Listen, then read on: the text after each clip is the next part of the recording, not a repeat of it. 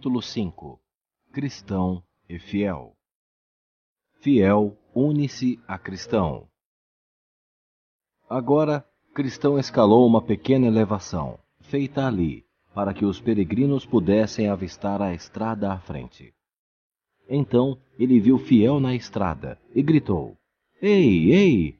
Espere, e eu irei com você! Viu Fiel olhar para trás e tornou a gritar: Espere até eu alcançá-lo!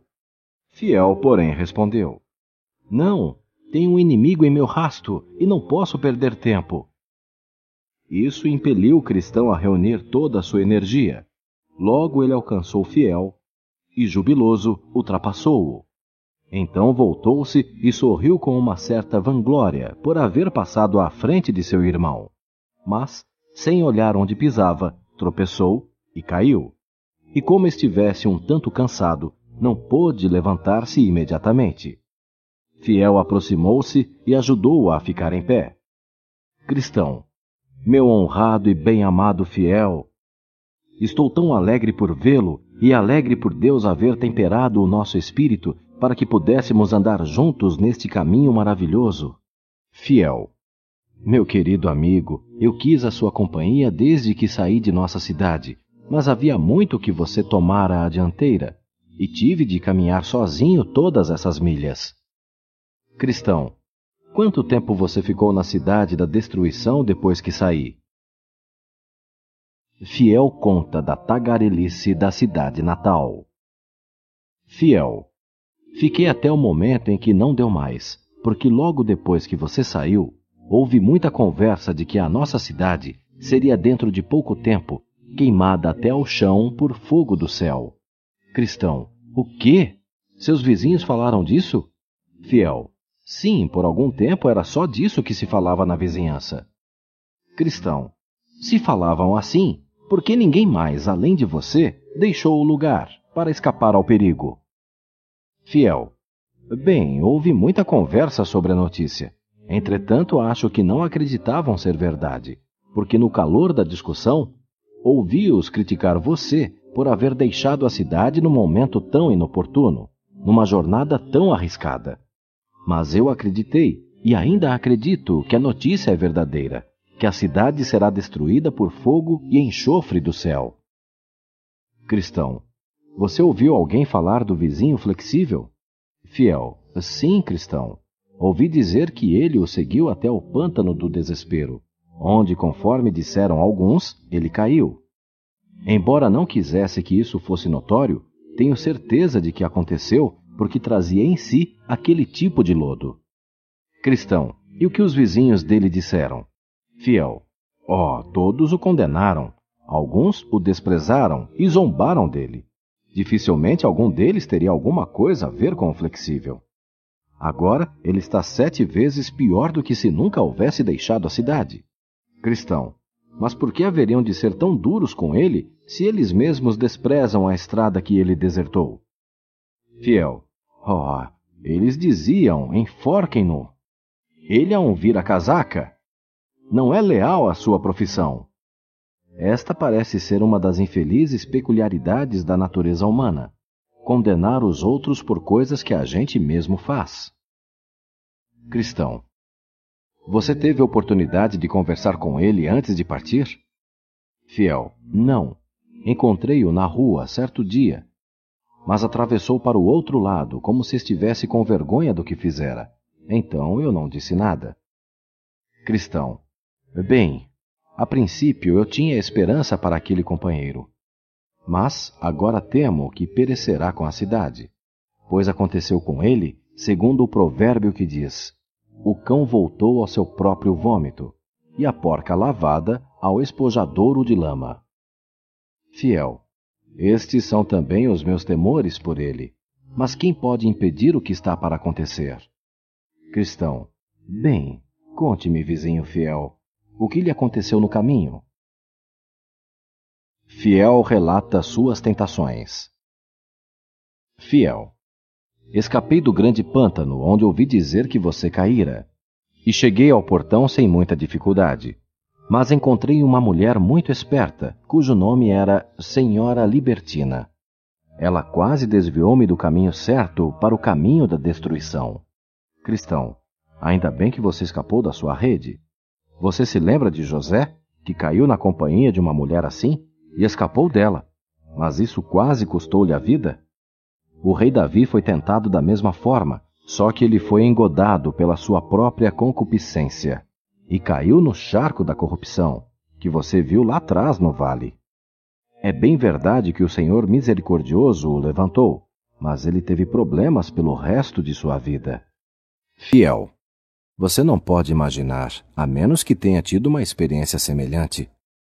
Que língua lisonjeira uma mulher dessas possui! Ela elogiou-me a coragem e o bom senso em escolher o caminho certo. Falou da minha aparência forte e de meu aspecto saudável, e disse que pensava ser eu uma pessoa agradável de se conhecer. Fez perguntas sobre o meu livro e a minha maneira de viver, como se estivesse interessada no caminho da salvação. E inquiriu se era possível atingir-se a inocência de Adão e Eva. Suspeitei que ela estivesse tentando atrair-me à sua boa figura, por seu comportamento e sua solidária compreensão da natureza humana. Contudo, ela tinha uma personalidade agradável, boas maneiras e uma atitude apropriada. Era tão atraente, especialmente quando falava da liberdade humana e do amor natural, que quase me persuadiu a desviar-me com ela. Só por um instante convidou-me apenas alguns momentos de prazer. Ela prometeu-me todo tipo de satisfação e disse-me que se houvesse algo de errado naquilo, o bom Deus haveria de me perdoar, como fizera a Davi. Cristão, estou certo de que ela não lhe prometeu a satisfação de uma boa consciência. Fiel, não. Você sabe o que eu quis dizer. Toda espécie de satisfação lasciva e gratificação carnal. Cristão, Graças a Deus escapou dela. Cova profunda é a boca das mulheres estranhas. Aquele contra quem o Senhor se irar, cairá nela. Fiel, mas não sei se escapei inteiramente dela ou não. Cristão, por quê? Espero que você não tenha consentido com a infidelidade dela. Fiel, oh não. Ela queria ir ao extremo, mas não maculei o meu corpo lembrei-me de uma advertência sagrada que diz: Os seus pés descem à morte, e os seus passos firmam-se no inferno. Então fechei a mente às suas sugestões sutis e sedutoras, e os meus olhos à sua figura bem talhada, e não me rendi aos seus abraços calorosos. Então ela xingou-me e seguiu o seu caminho. Contudo, não posso dizer que ganhei uma mente totalmente pura desde então. O Senhor sabe que gostaria de jamais havê-la encontrado. Cristão. Quem sabe ficará mais forte e será capaz de ajudar outros a evitar esse grande perigo. Mas você encontrou alguma outra tentação no caminho? Fiel. Sim. Quando cheguei ao pé do Monte da Dificuldade, encontrei um homem muito velho que perguntou-me quem eu era e para onde estava indo. Contei-lhe que era um peregrino indo à cidade celestial então ele ofereceu: Você me parece honesto? Gostaria de morar comigo pelo salário que lhe pagarei? Perguntei-lhe qual era o seu nome e onde morava. Ele disse que se chamava Adão, o primeiro, e vivia na cidade do engano. Indaguei qual era o seu trabalho e quanto ele pagaria. Respondeu que o seu trabalho era acumular e desfrutar das coisas do mundo, e o meu pagamento seria a herança de tudo o que ele possuía. Perguntei-lhe que espécie de casa ele mantinha e que outros criados possuía. Ele contou que a sua casa era provida com todas as luxúrias da vida, e as suas servas eram suas três filhas. Concupiscência da carne, concupiscência dos olhos e soberba da vida. Elas tinham um controle de todo o seu trabalho e ficariam encantadas em me ter. Uma delas, ou as três, casaria comigo, se eu tão somente lhe satisfizesse os desejos. Inquiri por quanto tempo ele queria que eu morasse com ele. Respondeu que seria enquanto ele vivesse. Então poderia permanecer na casa enquanto eu mesmo vivesse, ou fazer o que bem quisesse com a propriedade. Eu não precisaria mais continuar em peregrinações abnegadas. Poderia pagar as despesas de viagem de outros peregrinos, muitos alcançariam a cidade celestial através do meu dinheiro. Cristão. Bem, a que conclusão chegaram você e o velho? Fiel. A princípio senti-me inclinado a aceitar-lhe a oferta. Ele parecia justo e bastante razoável. Mas então recordei as palavras de um velho e fiel peregrino, o apóstolo Paulo. Não erreis. Deus não se deixa escarnecer, porque o que semeia na sua carne, da sua carne ceifará a corrupção. Olhando então para sua face enquanto ele falava comigo, vi estas palavras escritas em sua testa: Despojai-vos do velho homem com os seus feitos. Cristão, e aí? Fiel, aí veio-me o pensamento de que aquele velho queria-me para escravo, e assim que eu entrasse em sua casa, vender-me-ia a alguém que tivesse o dinheiro. Eu lhe disse então que não poderia desistir de minha peregrinação para viver tal vida com ele, que não a consideraria nem por tudo que ele possuía. Então declarou-me tolo e fanático e ameaçou enviar atrás de mim alguém que tornaria miserável o meu caminho. Virei-me para ir, e tão logo me virei, ele lançou os braços à volta do meu corpo, dizendo que em primeiro lugar eu era seu filho. E deu-me um tal puxão para trás que eu pensei seria rachado em dois antes de conseguir livrar-me dele.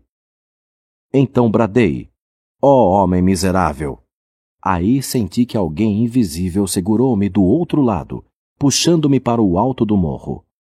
Na metade do caminho, olhei para trás e vi alguém vindo após mim, veloz como uma águia. Este alcançou-me onde fica o caramanchão. Cristão, foi aí que me sentei para descansar e peguei no sono e perdi do peito este precioso livro. Fiel, não é estranho? Mas ouça o restante da minha história. Tão logo meu perseguidor alcançou-me, deixou escapar algumas palavras e desferiu-me um soco terrível. Quando recuperei-me o suficiente, perguntei-lhe por que o fizera. Ele respondeu que por causa de minha secreta inclinação a Adão, o primeiro, eu certamente pertencia à sua casa e golpeou-me outra vez, nocauteando-me completamente. Quando voltei a mim, implorei por clemência. A lei não conhece clemência, afirmou ele, e com isso derrubou-me novamente.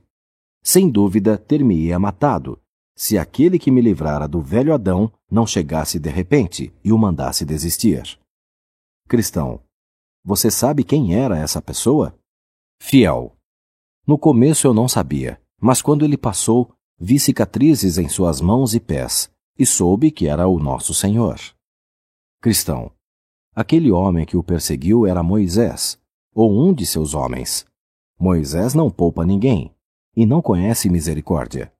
Com ele, todos devem pagar a penalidade de uma lei quebrada. A sua regra absoluta é: a alma que pecar, essa morrerá. Fiel, eu o conheço bem. Não é a primeira vez que o encontro. Certa feita, ele me disse que queimaria a minha casa sobre a minha cabeça se eu ficasse lá. Cristão. Mudando de assunto, você viu a grande casa no topo do morro, um pouco acima de onde Moisés o alcançou? Fiel. Sim, e os leões também, em frente à casa. Mas achei que os leões estivessem dormindo, porque era cerca do meio-dia.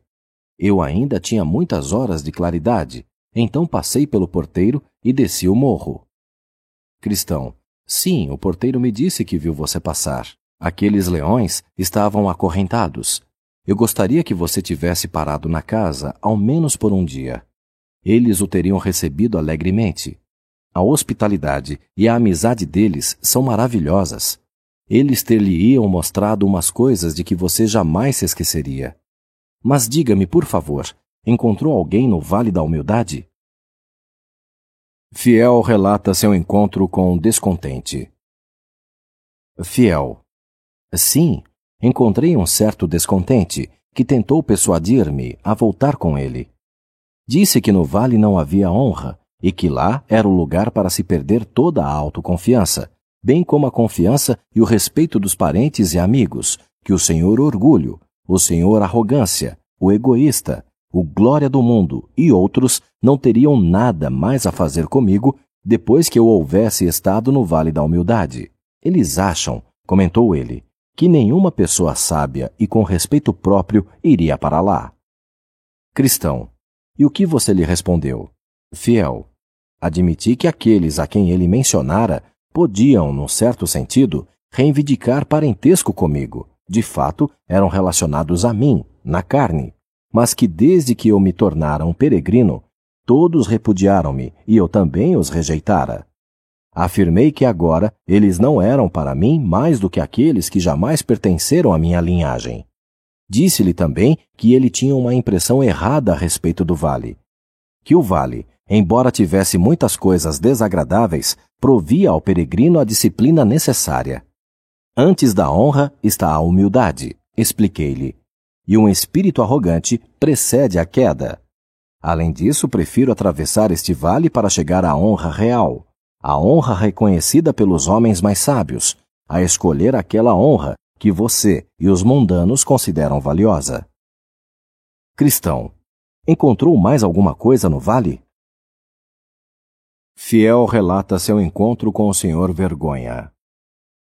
Fiel, sim, encontrei-me com o Senhor Vergonha.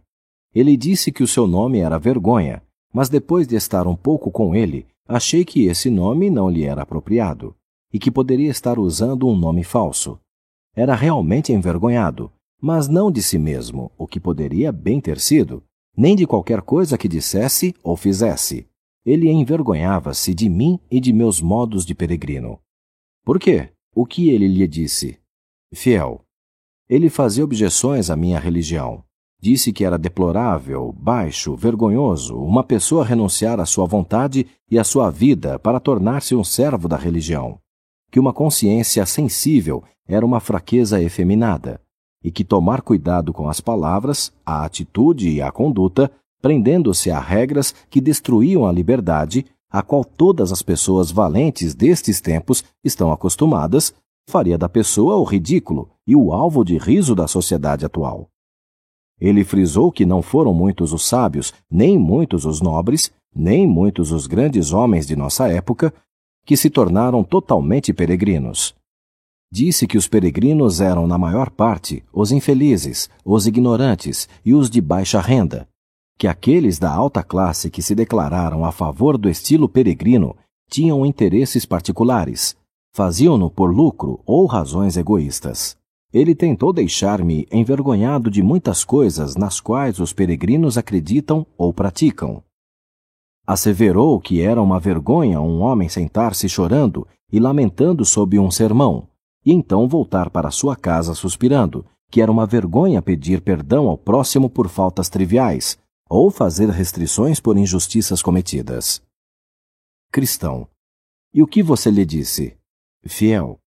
A princípio, eu mal sabia o que dizer. Senti o sangue subir-me ao rosto. Talvez estivesse com vergonha de mim mesmo por não ter pronta uma boa resposta. Graças a Deus, porém, lembrei-me finalmente das palavras do Mestre. O que entre os homens é elevado, perante Deus, é abominação. Então eu lhe disse: Vergonha, você me diz o que os homens são e o que eles farão, mas não me diz nada sobre Deus. No dia do julgamento, não serei inquirido acerca do que os homens pensavam de mim, nem serei julgado pelo que você e o mundo pensam. Serei julgado pela palavra de Deus. O que Deus diz é melhor, ainda que o mundo todo seja contra. Sabendo então que Deus escolheu este caminho para os homens e que ele deseja uma consciência sensível, e sabendo que aqueles que se acham dispostos a tornar-se tolos aos olhos do mundo, por amor a Deus, são os mais sábios, e que o pobre que ama a Cristo é mais rico que aquele que o rejeita. Ainda que seja o maior deste mundo, vá embora e deixe-me a sós. Você é um inimigo da minha salvação. O Senhor afirma: se alguém envergonhar-se de mim e da minha palavra, envergonhar-me-ei dele quando eu estiver na glória do meu Pai. Se eu acolher você um inimigo de minha alma e de Jesus Cristo, contra a soberana vontade do meu Senhor, como poderei fitá-lo no dia da sua volta e como poderei esperar as suas bênçãos? Mas descobri que vergonha era um vilão audacioso e persistente. Não era alguém de quem se pudesse livrar facilmente. Ele continuou a seguir-me, sussurrando-me aos ouvidos. Volta e meia, a minha insinceridade, os meus erros e todas as imperfeições de um peregrino. Finalmente eu disse-lhe que poderia calar-se, que ele mesmo era um hipócrita, que eu gloriava-me em minhas fraquezas e que toda a sua conversa era em vão. Por fim, deixei-o atrás e comecei a cantar. Tentações vindas a um peregrino, se ele atendeu à chamada do céu, de todos os lodos atacam-lhe a carne.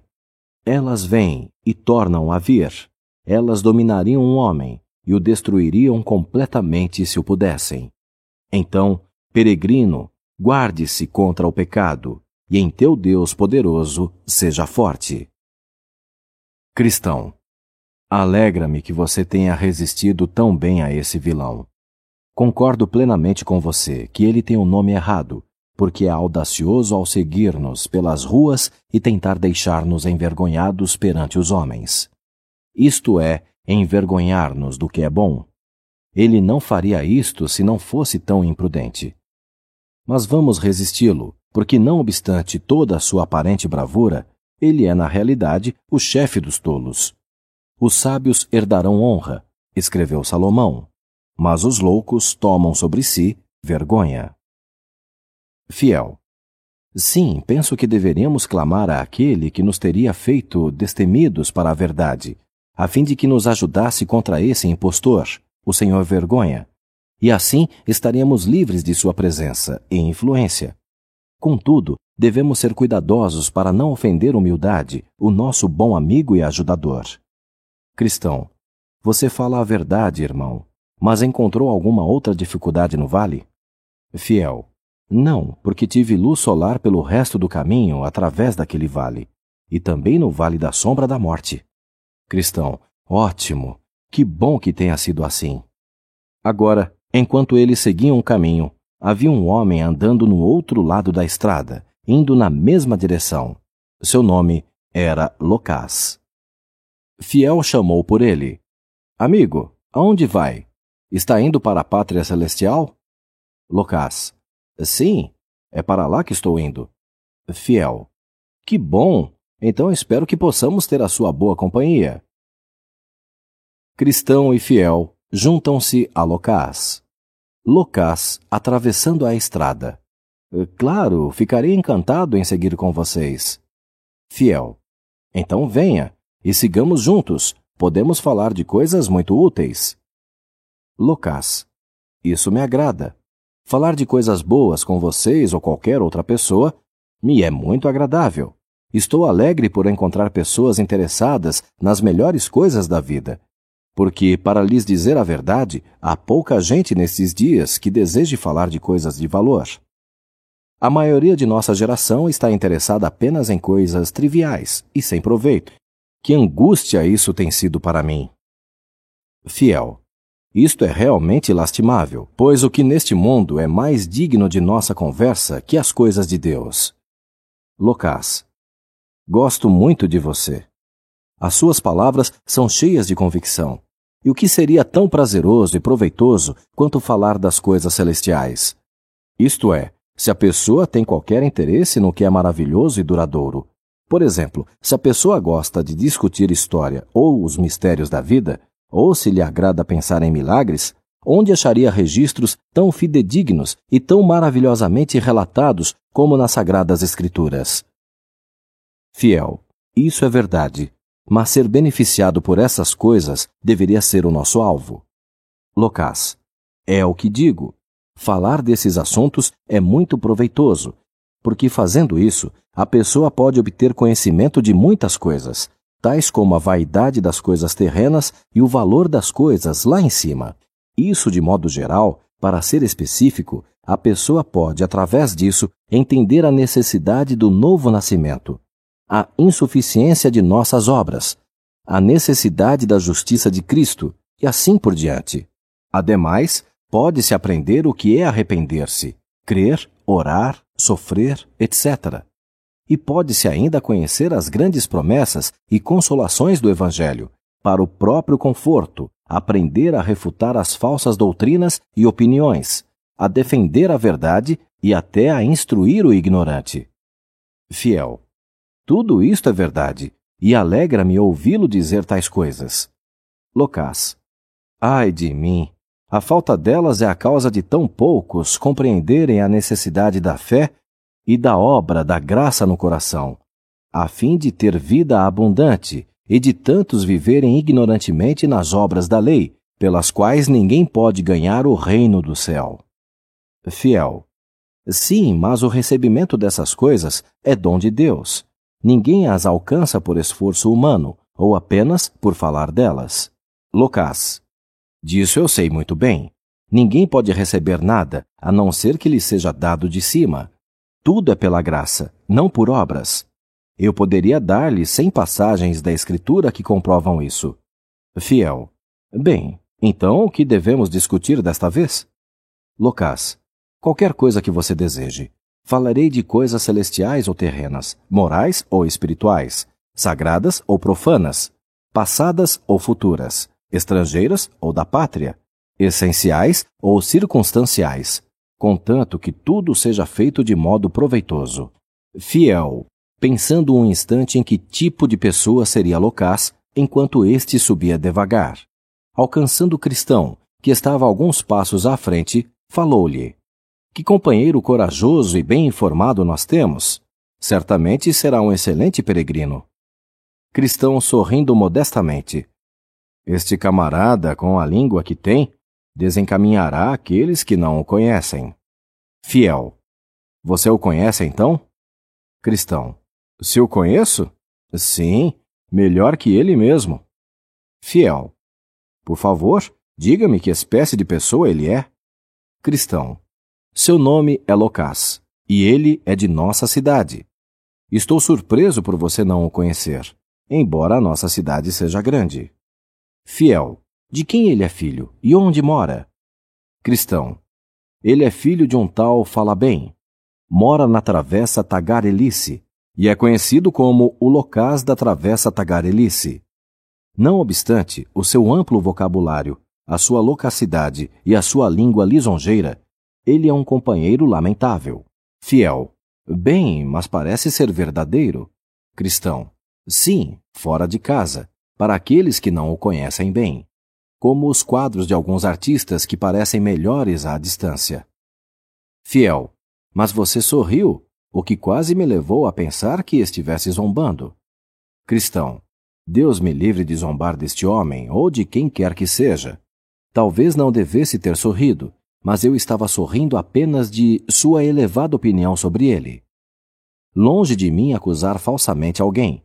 Contudo, dir-lhe-ei que espécie de companheiro é ele. Ele é para qualquer tipo de companhia e de conversa. Orgulha-se de ser adaptável. Como um camaleão, muda a cor cada vez que muda de ambiente. Pode conversar tão facilmente numa taberna como está conversando com você e quanto mais ele bebe, mais conversa. A religião pura não tem lugar em seu coração, em sua casa ou em seu viver diário. A sua religião está apenas na língua. Ele usa a religião como conversa de passatempo e entretenimento. Fiel. É mesmo? Então estou muito enganado com ele. Cristão. Você está enganado se achar que ele é um grande peregrino. Lembre-se do provérbio: dizem e não praticam porque o reino de Deus não consiste em palavras, mas em virtude. Quando ele fala de oração, arrependimento, fé e novo nascimento, não está falando de sua experiência pessoal, mas meramente repetindo o que ouviu. Já estive em sua casa e já observei tanto no lar quanto fora dele, e sei do que estou falando. O seu lar é tão vazio da religião de Cristo quanto uma clara de ovo é sem sabor. Em sua vida não há sinal de arrependimento ou devoção. Ele é uma mancha e uma vergonha para o cristianismo diante de todos os que o conhecem. O nome de Cristo é escarnecido em toda a cidade por causa dele. Muitos de seus vizinhos falam dele, fora de casa é um santo, dentro de casa um demônio. A família dele também pensa assim. Ele é rude, desagradavelmente grosseiro, com o temperamento de uma serra circular e a língua de um escorpião. Quando se ira, é capaz de xingar a própria mãe. As pessoas que são obrigadas a lidar com ele afirmam que é mais fácil lidar com um criminoso. Se possível, ele irá além do que iria um escroque para enganar, trapacear e defraudar. Contudo, com a sua própria segurança, ele dá um jeito de permanecer dentro dos limites da lei. Ademais, ele está levando os filhos a seguir-lhe os passos, e se ele descobre que um deles está manifestando uma consciência sensível, xinga-o de cabeça dura, estúpido, tolo e medroso. Da minha parte, sou da opinião de que ele, por sua vida perniciosa, tem levado muitos a tropeçar e a cair, e a menos que Deus impeça, será a ruína de muitos mais. Fiel. Bem, cristão, sou obrigado a acreditar em você, não apenas porque diz conhecê-lo, mas porque sei que você é verdadeiro. Não acho que diria essas coisas com má intenção. Creio serem reais e sei que você acha bom os companheiros peregrinos tomarem conhecimento delas. Cristão, se eu não o conhecesse há mais tempo, poderia ter tido dele a mesma ideia que você teve a princípio. Ou se a fonte de minha informação houvesse sido apenas aqueles que rejeitam a religião cristã, eu teria achado que era difamação, o que frequentemente vem de línguas maliciosas, contra o nome e a confissão de bons homens. Mas por todas estas coisas, sim, e muitas mais igualmente más, posso provar por meu conhecimento que ele é culpado. Além do que, os melhores homens envergonham-se dele. A menção de seu nome àqueles que o conhecem os faz corar. Fiel. Bem, vejo que falar e fazer são duas coisas distintas, e daqui em diante observarei mais de perto essa distinção. Cristão. Elas são, de fato, duas coisas inteiramente diferentes. Tão diferentes quanto o corpo e a alma. Porque assim como o corpo, sem a alma está morto. O falar sozinho nada mais é que uma carcaça. A prova da religião pura são os frutos. A religião pura e imaculada para com Deus, o Pai, é esta: visitar os órfãos e as viúvas nas suas tribulações e guardar-se da corrupção do mundo. Disso, Locas é totalmente inconsciente. Ele pensa que ouvir e falar da religião cristã faz da pessoa um cristão. Ouvir é apenas receber momentaneamente a semente na alma, e falar sobre ela não é prova suficiente de que o fruto está de fato no coração e na vida. E estejamos certos de que no dia do julgamento os homens serão julgados de acordo com seus frutos. Paulo afirma que alguém pode falar a língua dos anjos e dos homens e não possuir o amor ou a caridade de Deus, sendo nada mais que o metal que ressoa ou o sino que tine. Palavras que não dão vida, faladas por homens ou anjos, não serão ouvidas no reino do céu, entre os filhos da vida. Fiel. É, bem, não que eu estivesse demasiadamente afeiçoado à companhia dele no princípio, mas agora estou farto dela. O que faremos para nos livrar dele? Cristão, vá até ele e inicie uma séria discussão sobre o poder da verdadeira fé que transforma. Indague-lhe abertamente se existe este poder divino em seu coração e em sua vida, e como ele afeta o seu lar e o seu viver. Fiel, deixando-se ficar atrás e sendo alcançado por Locas. Já que você me deixou escolher o assunto, que seja este. Como a graça salvadora de Deus se manifesta no coração e na vida do homem? Lucas, vejo que a nossa conversa será sobre o poder das coisas. Este é um ótimo tema, e você tocou numa questão muito importante. Alegro-me de poder responder resumidamente.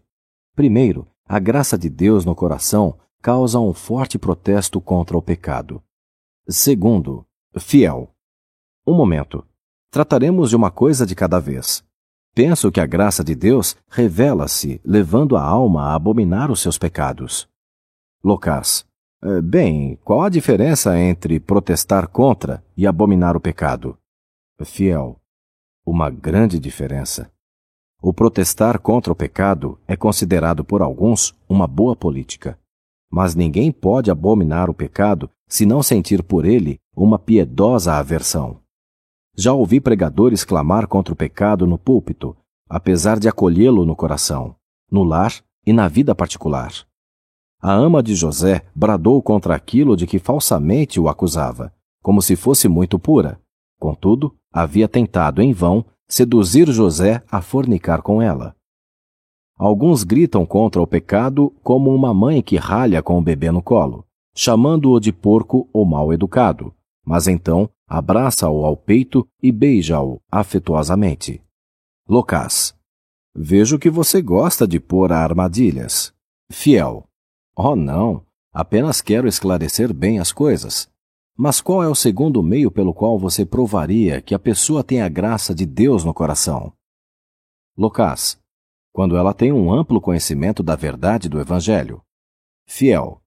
Este sinal deve vir primeiro. Mas, primeiro ou por último, isso também é falso. Porque um grande conhecimento da verdade do Evangelho, incluindo o conhecimento da obra da graça no coração do homem, pode ser obtido de outras pessoas, por alguém que não possua essa graça no próprio coração.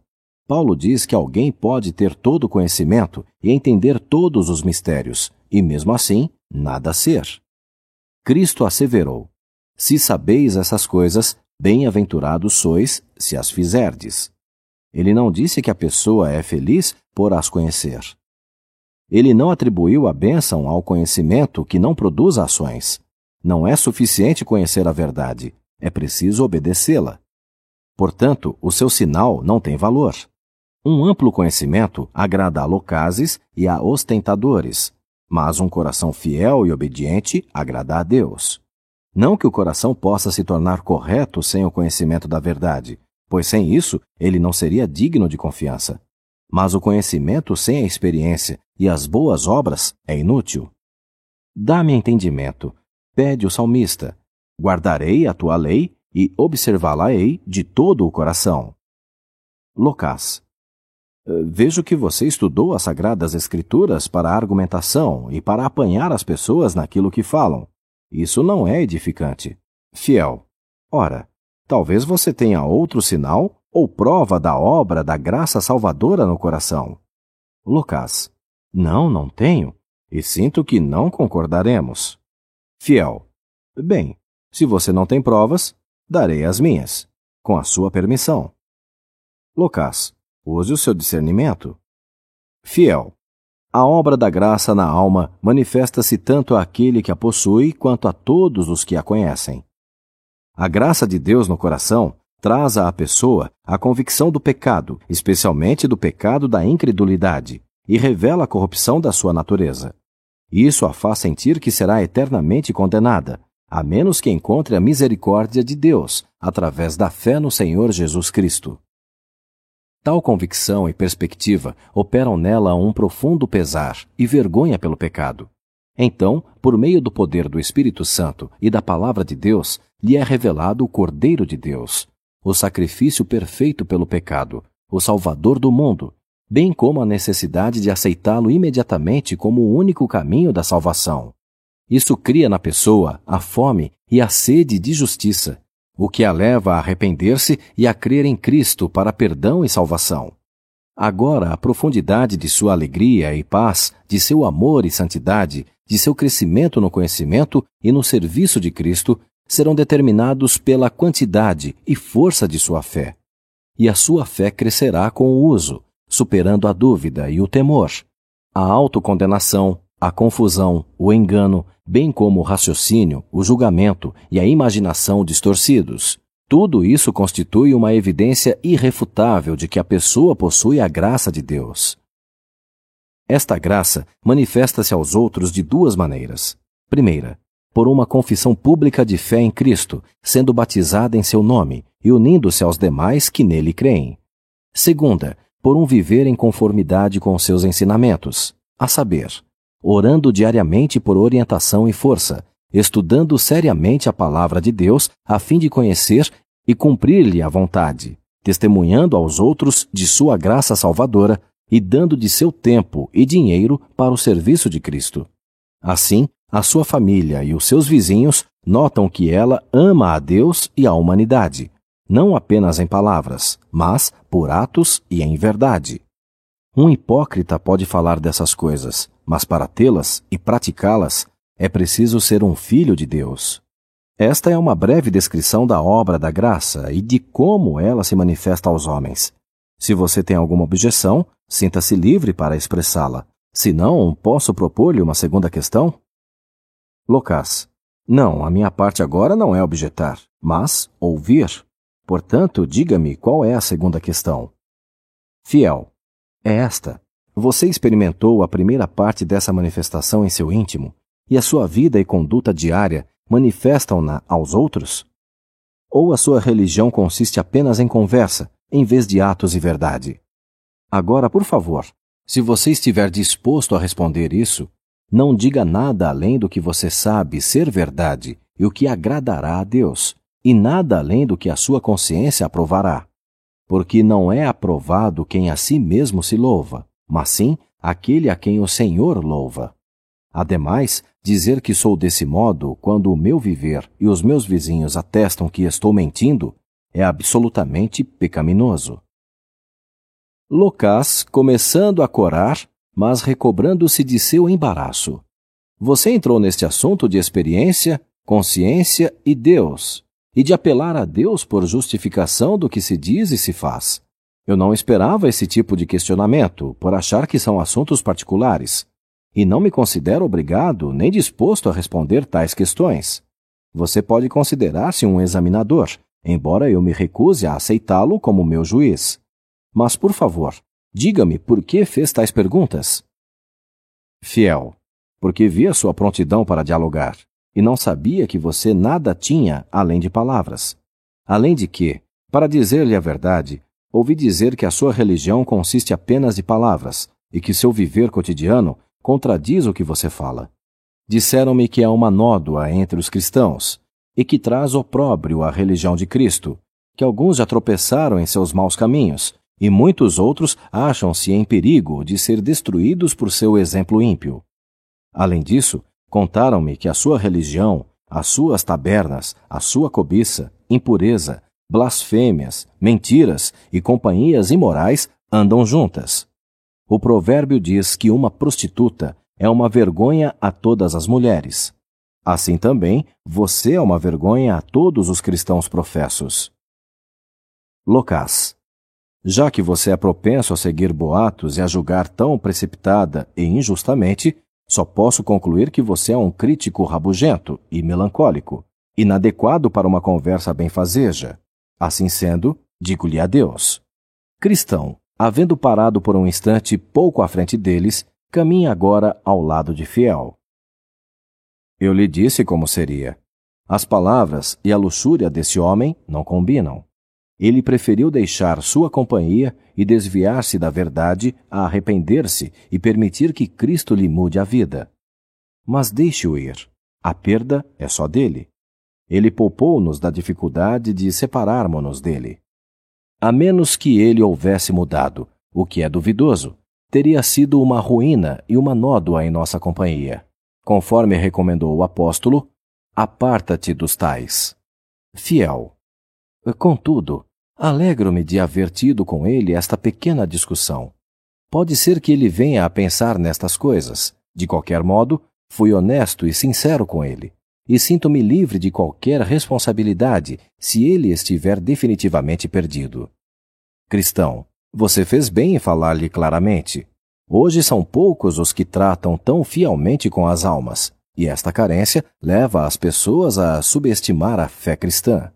Quando esses embusteiros locais, cuja religião é apenas palavras, e cujo viver é devasso, e a conversa fútil, são admitidos no relacionamento dos cristãos com a esperança de que se convertam ou contribuam financeiramente. O povo do mundo fica confuso.